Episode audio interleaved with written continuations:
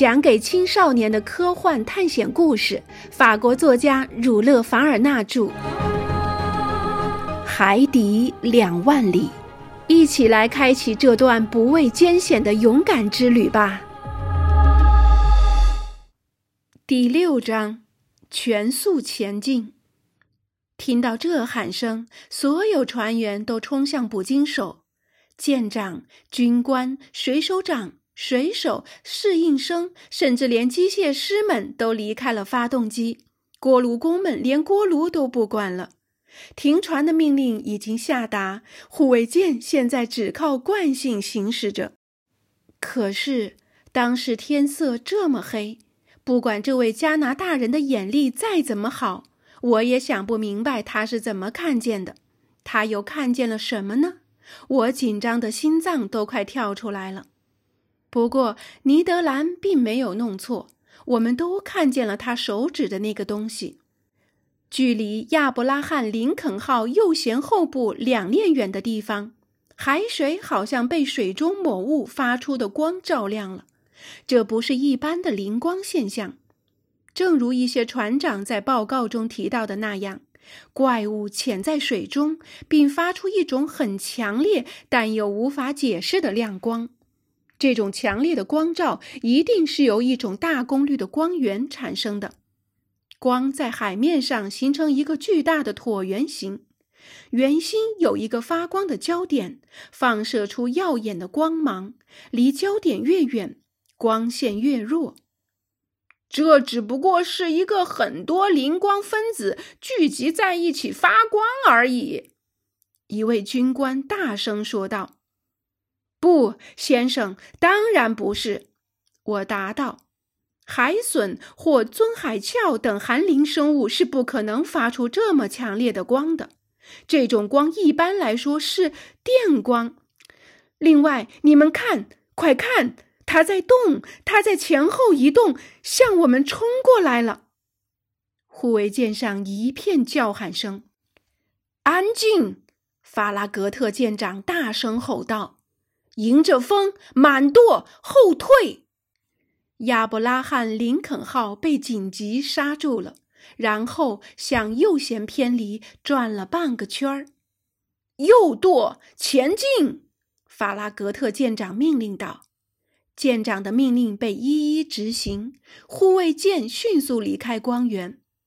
我说错了，亚伯拉罕·林肯号是想要逃离光源。可那只超自然动物却比护卫舰还要快上两倍的速度向我们冲了过来，我们都屏住了呼吸，傻傻的说不出一句话，不是恐惧，而是惊呆了。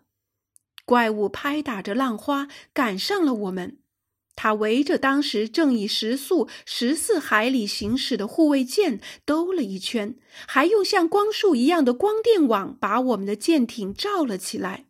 然后他游出两三海里远，留下一道闪闪发光的轨迹，就像是特快列车喷出的浓浓烟雾一样。突然，他又从昏暗的海平线边发起冲击，以惊人的速度向亚伯拉罕·林肯号冲来，又猛然在离护卫舰二十英尺处停住，亮光也突然熄灭了。不是它潜入水里了。因为亮光不是渐渐消失的，它是突然消失的，就像是强烈的光源突然耗尽了似的。随后，它又出现在了护卫舰的另一侧，可能是绕过去的，也可能是从护卫舰底下钻过去的。致命的撞击随时可能发生。然而，我对亚伯拉罕·林肯号的行为感到吃惊。他在逃跑，而不是在进攻。他被怪物追赶着，而他本来应当追逐怪物的。于是我向法拉格特舰长提出意见。舰长那张平时总是毫无表情的脸上，此时竟也挂着不可名状的惊恐。阿罗纳克斯先生，他说：“我不知道我们现在面对的是一只多么厉害的海怪。”我也不愿在黑暗中贸然拿我的舰艇冒险。再说，怎么攻击这个不知底细的东西？又该怎么去防御呢？等天亮了，情况会完全不一样的。那您对这只动物的种类还有什么疑问吗，舰长？没有了，先生。毫无疑问，这是一只巨大的独角鲸，而且还带着电的。可能吧，我补充道。我们不能靠近它，就像不能靠近电鳗或电鳐一样。显然是这样的，舰长答道。要是它具有雷电般的力量，那它就是造物主创造的最可怕的动物了。这就是为什么我要这么做，先生。我必须履行我的职责，谨慎行事。全舰官员整夜都在警惕的守望着，没有人想过要睡觉。既然亚伯拉罕·林肯号在速度上无法与怪物匹敌，干脆就减慢了速度，而独角鲸也随之放慢速度，任由海浪推着它前进，似乎根本不打算离开竞技场。午夜时分。海怪消失了，更确切地说，就像一只大萤火虫不发光了。它逃走了。大家都不希望这种事发生，甚至是害怕它发生。不过，到了凌晨十二点五十三分的时候，只听见震耳欲聋的一声呼啸，就如高压下水柱发出的呼啸声一般。我和法拉格特舰长。尼德兰当时在尾楼上，正瞪大了眼睛朝着漆黑的海面张望。尼德兰舰长问道：“你常听见鲸鱼咆哮吗？”“是的，先生。不过我从来没有听过与这条能给我带来两千美元的鲸鱼一样的叫声。”“不错，您应获得这笔奖金。”不过，请您告诉我，这声音是不是那鲸类动物用鼻孔喷水时发出来的呢？正是那声音，先生。不过这声音要大得多，但是不会弄错的。附近肯定有一条鲸类动物，只要您允许，先生。捕鲸手又说道：“明天天亮时，我们就跟他说几句话。”恐怕他不会有耐心跟您说话的，蓝师傅。